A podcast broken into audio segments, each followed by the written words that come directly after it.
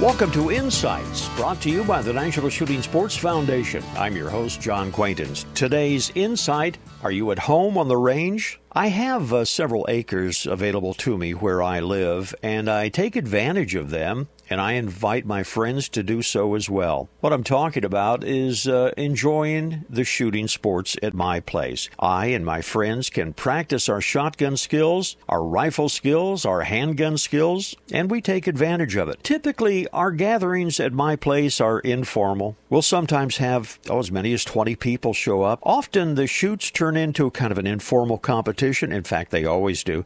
And that I understand, I believe, is where the real learning comes in. The uh, spring on the thrower is tightened, the clay targets are thrown at more challenging angles, and everyone is much more careful to use their best shooting technique. What I've observed at these sessions is that when bragging rights are at stake, when every shot counts, the shooters act much more like they would in a hunting situation because there's something to gain and there is something to lose. And to me, that is the whole point of the exercise. And it's the fun too.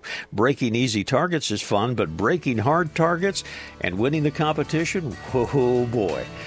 This reminder join us on the web at nssf.org.